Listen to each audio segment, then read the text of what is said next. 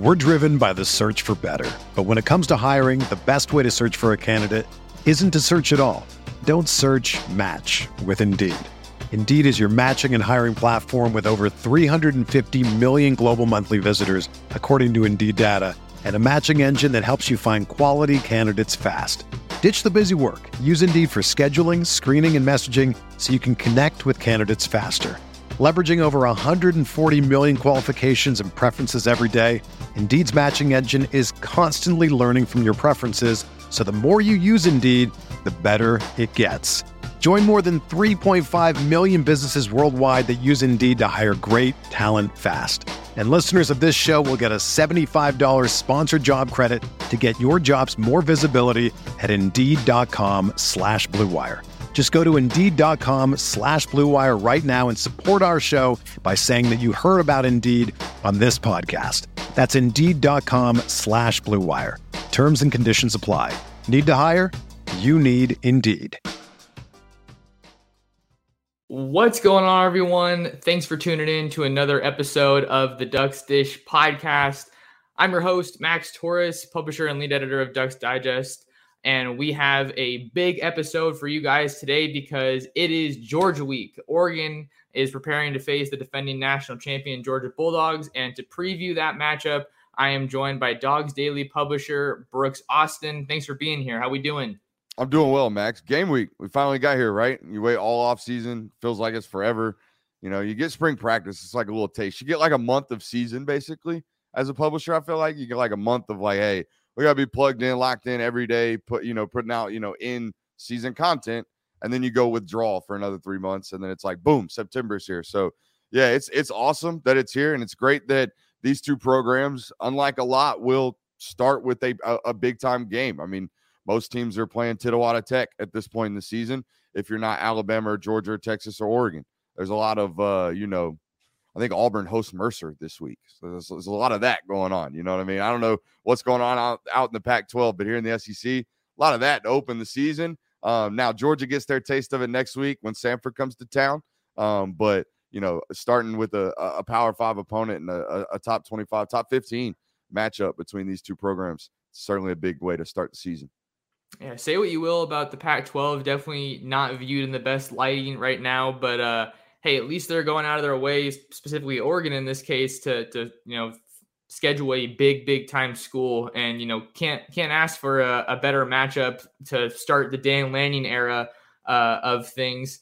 Uh, I watched some of your interview, Brooks, uh, you know, with with Dan, so that was really cool. Um, what what was kind of your big takeaway from that? Just being able to catch up with him after he's all out in Eugene now. You know, we didn't get a chance to talk about it during the interview, but I think the best thing that Dan's been able to do is kind of win over a fan base that knew nothing about him. Like, that's really hard to do. Like everyone knew Dan was this like hot defensive coordinator, but he's not an Oregon guy. He's not even a West Coast guy. This is a this is a a, a Midwest guy uh, from Kansas City that you know eventually kind of drifted to, to the Southeastern Conference. Though he did spend some time at Arizona State. Like this is a guy that as soon as he showed up had to not only win over, you know, famous alumnus from that program, but the program's fan base in and of itself. And I, I think he did a really good job of that, like initially, just getting the job done of, of building relationships within the uh, uh of the building and within the support base of, of what's going on up there. So I think more than what he's done on the field, um, or what he will do on the field this fall, or how good the fit is, or you know, what kind of transition they're going to have, things like that. I think most importantly, developing the initial relationships that it requires to, like I said, went over a fan base that knew nothing about you other than, hey, this is a guy that did really well at Georgia. That that was all the fan base out there at Oregon, I would assume, knew about Coach Lanning. So um, just a great job there of of, of initial kind of um, you know, first uh what do you call it? First impressions. You know what I mean? Mm-hmm. Exactly. I, I tend to be of the same mindset. I feel like he's done everything he can without playing a game. Like done everything. Has he lost right. his voice yet? Uh, there, there's been a couple pressers where he's maybe a little bit hoarse, but but he uh he always has the energy. So uh, it's it's been fun getting to see kind of what he what he's like in, in that capacity. He's, he's definitely cut from the SEC cloth. I can tell you that much. Um, but uh, I had a couple, you know, a couple uh, little topics, a couple questions I wanted to get into uh, for for this one, a couple scenarios, I guess. So I think what I wanted to start off with, Brooks, here off the top, is talk about what a win would mean for each team. Um, and I just just because we're we're on the Ducks Dish podcast, I wanted to start off with what a win over the Georgia Bulldogs would mean for the Oregon Ducks. I mean, just saying that sounds kind of crazy uh, after uh, after all the stuff that's happened this offseason and, and Georgia coming off of a national championship. Uh, so I'll give my take, but first I want to get yours. Just seeing that, uh, you know, you're you're the Georgia guy. Yeah, I mean, if Oregon wins this football game, expectations for that program, I mean, they vault. I don't know what they are right now. I don't, I don't obviously you have much more of a pulse of the fan base that you cover, but what what are expectations? Are expectations eleven and one Pac-12 championships? I'd like, say at the, at the very least, yeah, that because Rose so that, that's kind of that's kind of the vibe. You know, so Oregon still like, despite that Utah's a good football team this year, Oregon's mm-hmm. fans are still kind of of the expectations that hey, this roster is still top one percent in the Pac-12. We should compete for a Pac-12 championship off the rip, no matter what. I, I think that's pretty much where they're at. And All right, so like, if they win this football game, then yeah, the, the expectations are we better make a daggone playoff. If you beat Georgia to start the season, and then you handle business like you think you should, based off what you just told me, yeah, you should you should be ready to play in a playoff game at the end of the year, right? If you walk through the Pac-12 and you beat Georgia in a in a, a neutral site game, which isn't neutral, you're in the Southeast, you're in Atlanta, dog. Like y'all y'all traveled across the country. That's a road trip. That's a road game. Um, and, and despite how much they try to get the the tickets even, I would imagine that's going to be a pretty red and black stadium too. So that if that's the opening of the Dan Lanning era at, at Oregon, I, I don't fault that fan base for saying, hey, if we can beat Georgia, we ought to walk through the rest of the Pac 12 and we ought to be in a playoff at the end of the year. So, yeah, if, if that's what happens, then all that it means for Oregon is that expectations are now now. They're not next year, they're now. Um, if you beat Georgia. So, which be honest with you, I know we're going to get into that later. So a lot of a lot of things going to have to go your way for that to happen. I think on Saturday.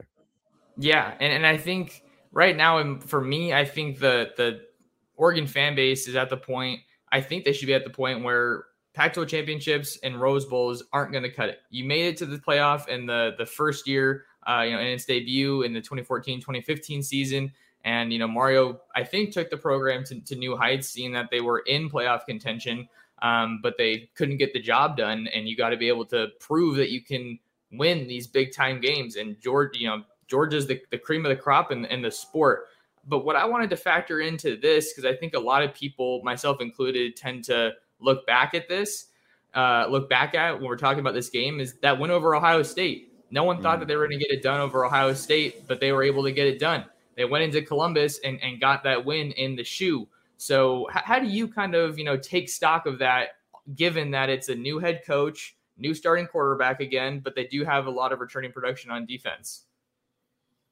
So do I take stock in the, the last year's win over Ohio State? Like, is, is that what the question is? Yeah. The, sorry. Yeah. Let me be clear. The, the question is, you know, seeing that Oregon won over Ohio State last year, h- how much stock do you put in that when we're, you know, previewing this Georgia game? Two things. They ran the piss out of the football against Ohio State last year, if I could believe correctly, right? They they they had a really, really effective run game, right? Um, so yeah, if you can run the ball Saturday, that that goes for anybody playing Georgia at any time. That goes for Georgia last year. If you could run the football against Georgia, yeah, chance to beat them. Or if you have Bryce Young. So, but nobody can ever run the football against Georgia. But that this year might be different, right? New personnel. You lost five, uh, five uh, first round draft picks, four of them from the first or from the the front seven, right? So a lot of those guys and two additional linebackers. So there's a whole lot of new faces and new bodies in the middle. If y'all can control the, if Oregon can control the line of scrimmage and run the football, Certainly. That's one thing that they did against Ohio State really, really well last year. The other thing, when I watched that Ohio State game last year, I didn't feel like Ohio State made a single adjustment, not one, not the whole game. They stayed in man covers the whole game. They ran linebackers in and out of the box the whole game. Didn't make an adjustment. That that kind of stuff doesn't happen defensively against Georgia. Georgia is just like Oregon was last year, and just like Oregon will be this year when you have really, really strong defensive head coaches that know how to make in-game adjustments. That kind of stuff doesn't happen. So you got to have a, a change of pace. You got to have a change up. If Oregon can do all of those things, they can run the ball. They can control time of possession. They can keep George off the field. All the things it takes to or, or it requires to be a more talented football team. If Oregon can do those things, then yeah, they can definitely repeat what happened in uh in, in Ohio or at Ohio State last year. But They they checked all those boxes last year. They did everything it required to beat a team when you are the underdog, right? They ran the football effectively. They didn't turn it over. They won the turnover margin. Like they do all the things that the the the corny uh, uh, announcer opens the game with. But that's the truth when you when you're not the more talented football team. Yeah, and, and I couldn't agree more. I think what's surprising though when they when you look at that game is that they did it without much of a pass rush. For the most part, CJ Stroud had the time to just sit back in the pocket and, and do his thing, but they did come up with some big sacks down the line that that really kind of proved to be the difference. Um, but they also had a pretty limited passing attack. That was all credit to Anthony Brown, one of his better games last year. But they weren't doing anything too crazy. They weren't taking the top off the defense, which is something that they're going to have to at least try to do, I think, against Georgia, because, like you said, you got to be able to pound the rock, and they got their work cut out for them with, uh, you know, Georgia's defensive line. Jalen Carter is definitely going to be a force, but the Ducks do return pretty much their entire starting line, which is a good start.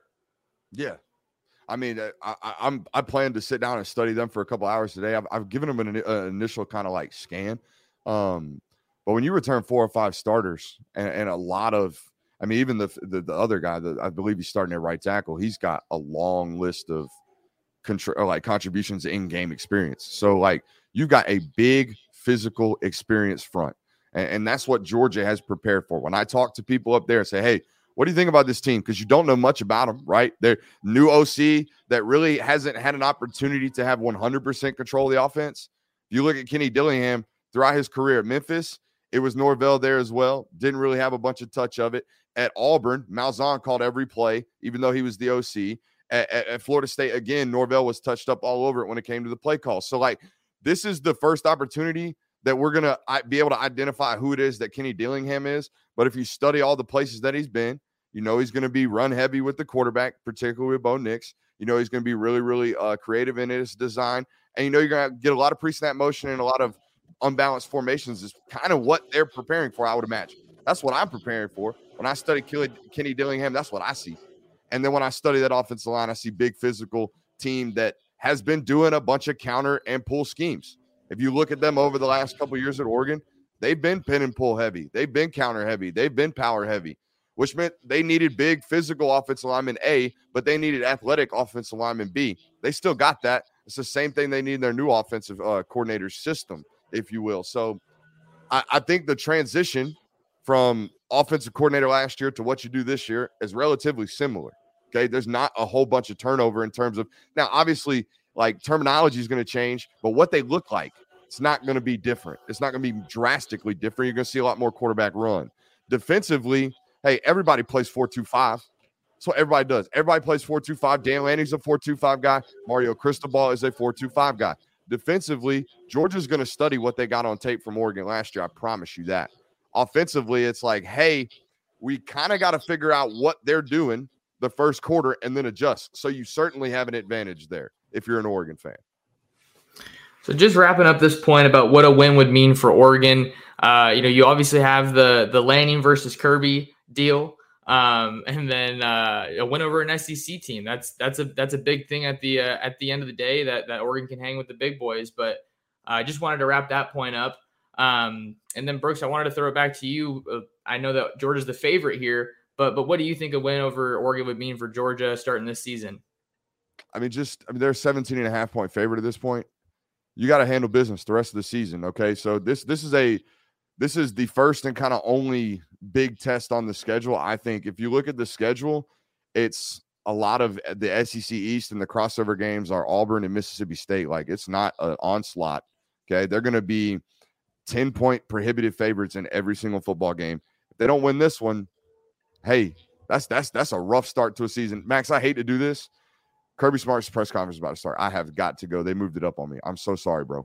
No worries. It's all good. I'll uh, I'll keep it rolling. We're chilling. All right. Thanks for the time, Brooks. No doubt, man. All right.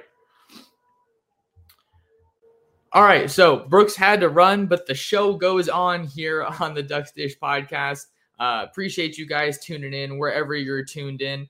Uh, it's Georgia week, so we know it's a big week in the uh, Oregon community and the Duck community, uh, and we still got a bunch of stuff to talk uh, about. Um, appreciate Brooks for for giving us some of his time here to to start out the week, just to kind of get a lay of the land here for uh, what's going on uh, what Oregon can expect when when they uh, get ready to to face Georgia. Um, we're going to take a real quick break here for those of you listening on the audio platform, and then we will be back with more Oregon football preview for the big game against Georgia. We're driven by the search for better. But when it comes to hiring, the best way to search for a candidate isn't to search at all. Don't search match with Indeed. Indeed is your matching and hiring platform with over 350 million global monthly visitors, according to Indeed data, and a matching engine that helps you find quality candidates fast. Ditch the busy work. Use Indeed for scheduling, screening, and messaging so you can connect with candidates faster. Leveraging over 140 million qualifications and preferences every day, Indeed's matching engine is constantly learning from your preferences, so the more you use Indeed, the better it gets. Join more than 3.5 million businesses worldwide that use Indeed to hire great talent fast. And listeners of this show will get a $75 sponsored job credit to get your jobs more visibility at Indeed.com slash BlueWire. Just go to Indeed.com slash BlueWire right now and support our show by saying that you heard about Indeed on this podcast. That's Indeed.com slash BlueWire. Terms and conditions apply. Need to hire? You need Indeed. This is the story of the one. As head of maintenance at a concert hall, he knows the show must always go on. That's why he works behind the scenes, ensuring every light is working, the HVAC is humming, and his facility shines. With Grainger's supplies and solutions for every challenge he faces, plus 24 7 customer support, his venue never misses a beat. Call quickgranger.com or just stop by. Granger, for the ones who get it done.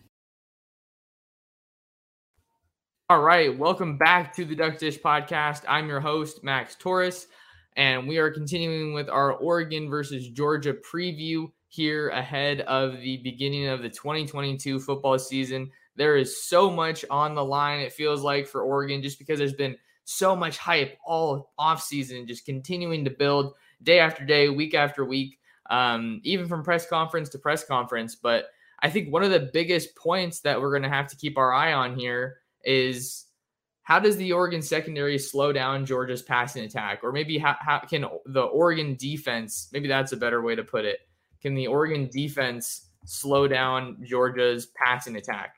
Uh, because I think when we're evaluating Georgia, looking at the weapons that they have, you have to look at the the tight end room. I think it's going to be absolutely huge uh, for for Oregon to key in on those tight ends. Brock Bowers could very well be the best tight end in the country. Uh, I think he's squarely in the mix there, and uh, he's obviously the big name at the position that everyone has their eye on. But for Oregon, if you're evaluating Georgia, you're you're getting ready for this matchup. He's not the only guy that you have to prepare for. Not even at the tight end position. You have a, a room that is absolutely stacked and has so much top end talent. After Brock Bowers, you have Darnell Washington, the six foot seven, 270 pound junior out of Las Vegas, Desert Pines. He's been a, a contributor for for the Bulldogs, and he's a matchup nightmare. I mean, six seven, 270. It seems like you know you're gonna have to put a defensive lineman out there to match him with that size, but Oregon's linebackers are going to have to come up big, and we're going to talk about uh, a couple of those guys uh, later on in, in, this episode.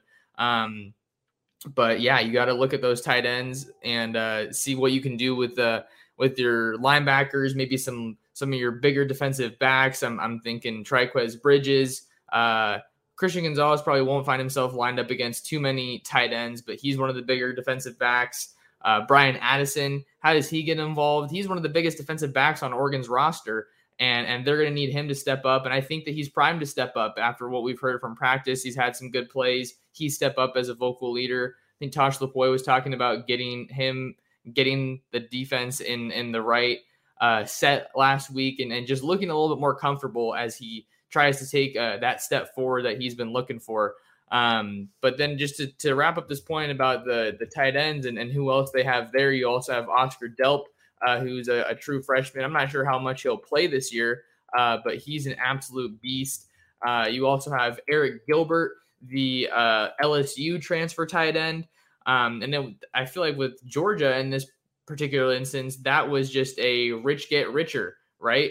Uh, anytime you can get someone who was as highly touted as Arik Gilbert was uh, coming out of uh, Marietta, Georgia, uh, I think that he's going to be a big, big bonus for this Georgia offense that is not lacking weapons at all. Um, but so we already talked about the tight ends. Um, I think that Dominick Blaylock is, is another person that you got to know when you're looking at the the wide receivers. Um, I know that um, I know that one of their running backs got banged up uh, this past week or so. Andrew Paul, I remember covering his recruitment because Oregon was uh, Oregon was recruiting him there um, before he ultimately ended up um, committing to Kirby Smart and the Georgia Bulldogs. Um, let's see here. I'm trying to see what other other notes we might have as far as uh, uh, Georgia's wide receivers. Uh, I know that Georgia wide receiver Arian Smith suffered an ankle injury. Uh, that was earlier on and um, earlier on in the month. But uh, reports on that injury said that he uh, had to miss. He's likely going to miss the remainder of fall camp, and they didn't really know what a uh, t- what a timeline for his return looked like uh, with that. Uh, we know that uh, Georgia lost. Um, oh my gosh, how am I how am I blanking on this wide receiver um, transfer? Um, let's see, Jermaine Burton. Jermaine Burton I think that was one of the big surprises of the offseason that you win a national championship, one that the school had been vying for for so long, that they'd been contending for for so long. Um, and and then you then you leave and you join Alabama. I'm not trying to to fault the guy at all or you know call him out or anything, but I think that was a really surprising uh, departure for Kirby Smart and the Georgia Bulldogs seeing that Jermaine Burton was really one of the leading wide receivers uh, for Georgia. And then now he packs things up and, and heads to Tuscaloosa, uh, you know, a major SEC rival to play for Nick Saban and, and the Tide. Um, so he's gone. But I think really it's it's a it's another one of those instances of you know reload, not rebuild. Uh, that that's kind of where Georgia's at. Uh, I wanted to ask uh, Brooks about uh, Stetson Bennett um, because he, as we all know, he was a former walk on and uh, he really drew a lot of a lot of praise and a lot of criticism last year, even though he was a national title winning quarterback. So Stetson Bennett, I think that he makes good decisions. He's not going to blow you away with his athleticism, but uh, he, he's someone that I think is has proven that he's more than capable of getting the job done but maybe we'll see a little bit uh, if there's going to be any quarterback shakeup. I'm not saying there's going to be for Georgia. Maybe we see that in week two when their uh, schedule lightens up a little bit, like Brooks was talking about. I think he said Samford was coming to town.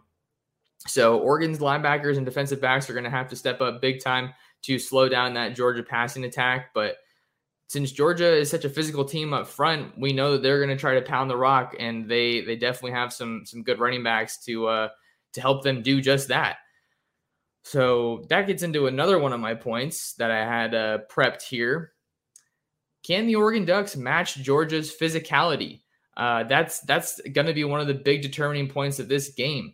Um, we know that Georgia likes to run the ball, and we know that Oregon likes to run the ball. So look for Oregon to establish the run early in this game against Georgia to really set the tone and to try to deliver that opening punch. I wonder if if Oregon wins the kickoff or the not the kickoff, sorry, if Oregon wins the coin toss, do they just say, "Hey, give me the give us the rock. Let us get the ball first and, and see what we can do on offense. Let's let's make a statement and go run down the field and try to try to get on the board first and just show them that we're we mean business and that we're here to uh, play a physical, commanding brand of football because that's what they did against Ohio State. They they showed that they were going to control the line of scrimmage. They were going to run their ball right at them and, and slow the run down.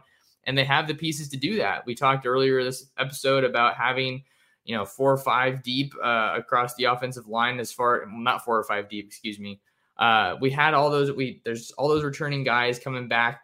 Uh, Alex Forsyth, TJ Bass, Ryan Walk, Sala, Steven Jones, Dawson Jaramillo and I mean, maybe we'll even see Josh Conerly get some uh, some snaps this year. I don't think that'll necessarily happen in the Georgia game, uh, the very first opportunity for him. But all the return out of uh, fall camp has has been that uh, Josh Conerly really looks like the real deal.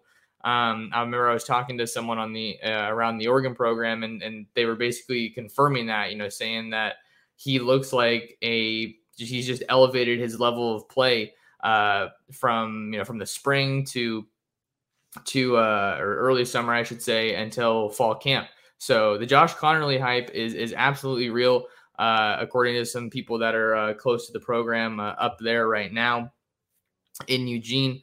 Um, let's see what else we have. I think another big point for this: look at how deep Oregon is along the defensive line, particularly around the interior. Uh, you got Popo Aumavae, Sam Taki Taimani, uh, Keyon Ware Hudson, Brandon Dorlus, Jordan Riley, Casey Rogers. There's just so many guys. Keanu Williams is, is another one. There's so many guys that I think are ready to take that next step and, and really just help Oregon keep their rotation fresh along the defensive line, along the interior. You know, they have uh, basically a, a six person rotation there on the defensive line. They're, they're deeper than they've been before. Um, and it's big that they have Popo back and, and Dorlus back um, and Keyon back because Tony uh, Tuioti was saying that it's much more fun to coach his room when he has everybody available. You got to remember those guys missed all of spring football with with injury or recovering from injury. So now that, that those guys are back and ready to contribute for this team, I think that that is something that gives me some confidence that Oregon will be able to uh, to hang with Georgia in terms of matching their physicality. Uh, if they didn't have that depth, then maybe you only hang with their physicality for a bit, and then you kind of see a little bit of a drop off. But you you always want to go for that too deep, that dependable too deep. I feel like I heard that word a million times last fall camp, last time around, and it seems like it's a, a similar sentiment now uh, as as the Ducks get ready for this uh, game one against Georgia.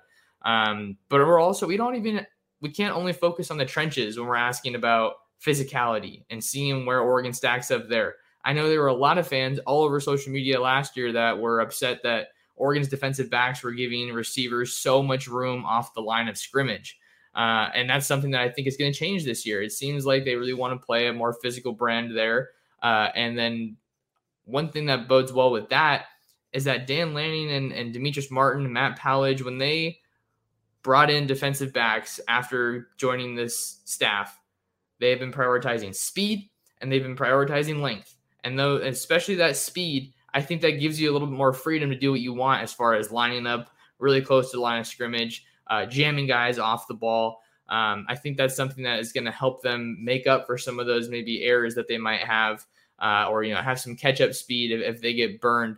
So I feel like that's going to help. The speed is going to help with the physicality. The length is going to help with the physicality when Oregon is preparing to try to shut down this this offense. One that I think is going to be very run heavy uh, just because of, we know that's who Georgia is, and uh, because it seems like they're gonna they're still trying to figure a couple things out uh, with with the passing attack. Not to say that they don't have options. That's not what I'm trying to say. We already talked about that loaded tight end room, uh, but uh, Jermaine Burton leaves, and then.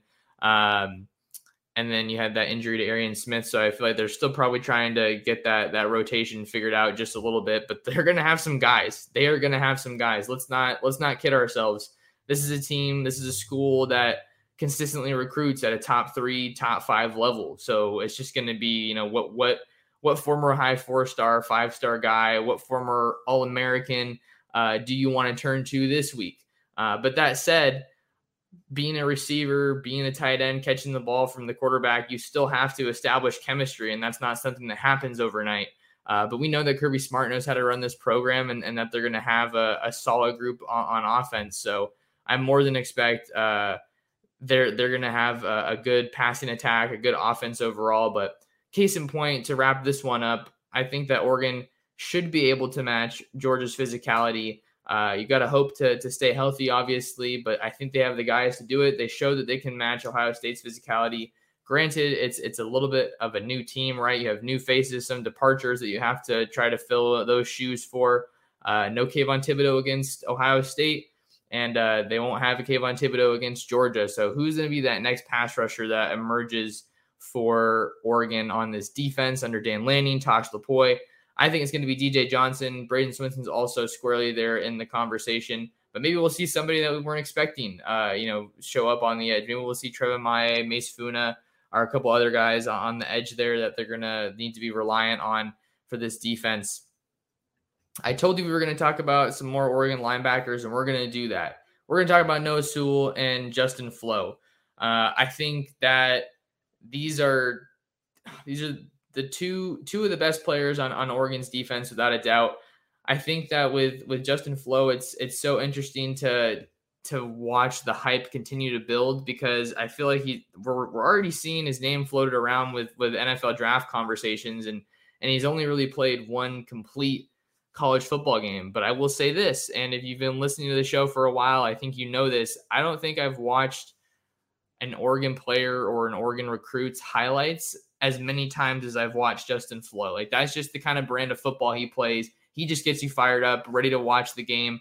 And uh, he he he didn't play in the spring game, so we really haven't seen him since that Fresno State game. Truly, uh, but we did get to talk to him in fall camp, and, we got to hear about his heme mentality. Uh, just basically where you kind of have to just carry yourself like you're that guy.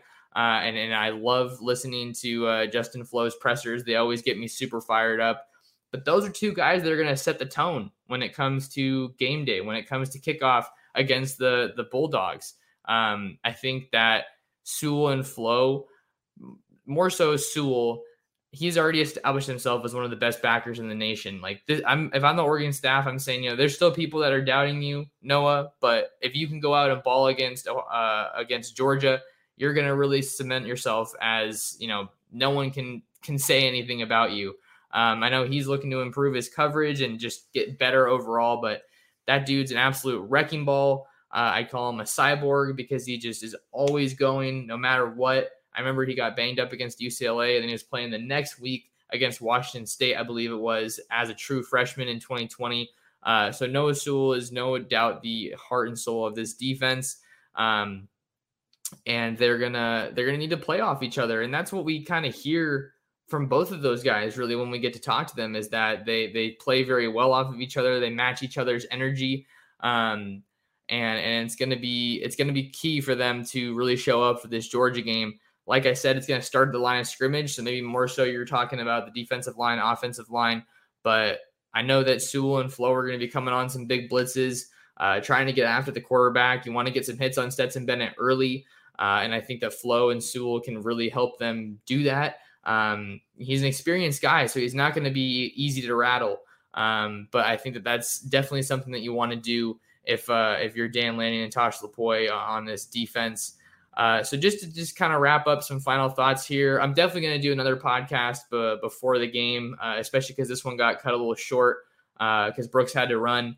Um, but uh, but just to wrap it up, I, I think that I'm not going to go as far as saying that I think Oregon's going to win.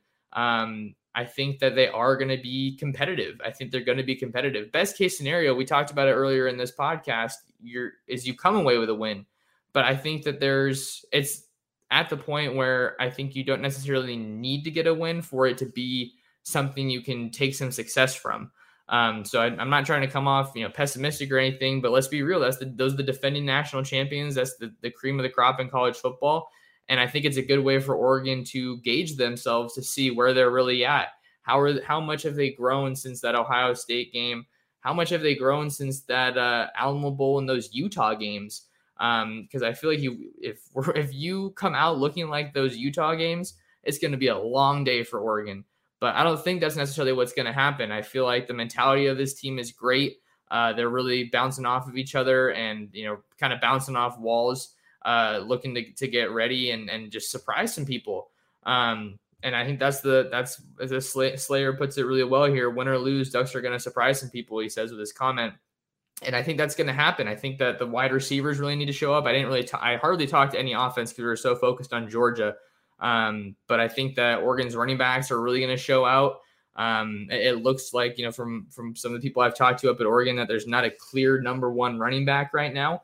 But man, that room is loaded, and they don't really need a clear cut number one back right now.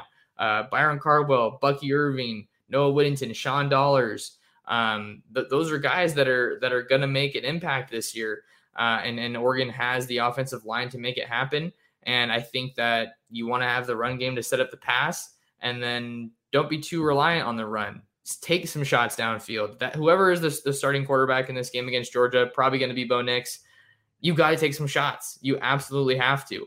Uh, you also want to take calculated shots and take care of the ball. So I think that's going to be huge. Uh, whoever ends up getting named the starter, uh, we're talking with Dan Lanning later today. Um, and I think we might have some updates on that as far as like a depth chart goes.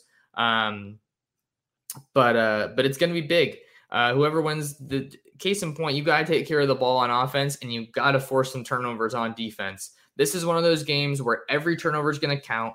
It's going to be uh, kind of a, a, a, you know put up or shut up type of a deal when you turn over the ball or you get a turnover because then the question goes to the other team can you convert off of that because uh, how many times have we seen Oregon force some turnovers and then not be able to drive and, and get get a touchdown or have to settle for a field goal?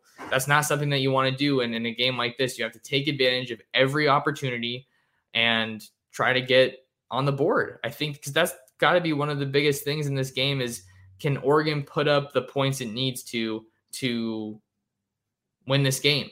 I think that you probably have more confidence in the defense than the offense just because offense has been questionable for Oregon in terms of just being balanced, being able to pass the ball. I don't think Oregon's going to be able to win this game if they can't. If they're one dimensional, it's going to be tough. It is going to be tough. Um, but look at the wide receivers that you have. Look at the tight ends that you have. You have guys that can get you this win and that can keep the Georgia defense guessing.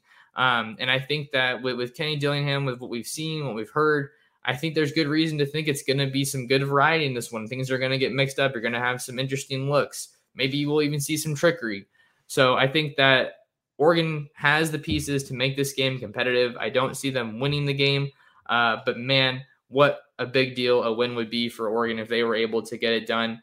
Um, so a little bit of a shorter episode, guys. I'm definitely going to have another one uh, when we talk more about the Oregon offense, but it was very heavy on Georgia just because we wanted to get a good feel of what that roster looks like. Some of the big talking points around there, what Oregon fans can expect when they tune in on Saturday to watch that game against Georgia. So, um, yeah, so sorry, this is a little bit of a shorter episode, and uh, you know Brooks had to run, uh, but I tried to improvise the best that I could and, and just keep going, rolling with the punches. So that'll do it for this episode of the Ducks Dish podcast. You guys, thank you so much for tuning in. Uh, we'll have more videos and another podcast for sure uh, before kickoff on Saturday. So please do me a big favor. Make sure you smash that like and subscribe button for me. It's a tremendous help for the channel. It only takes a second out of your day.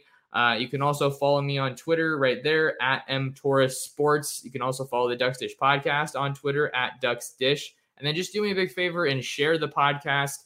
Share the Ducks Dish podcast with your friends, with your family, with other Duck fans that is the best way that you can support the show. So that'll do it for us here on this episode. Hope everybody has an awesome week. It is officially Georgia week. It is officially game week for the Ducks, and I can't wait. So everyone have an awesome day, and thank you for listening to another episode of the Ducks Dish Podcast.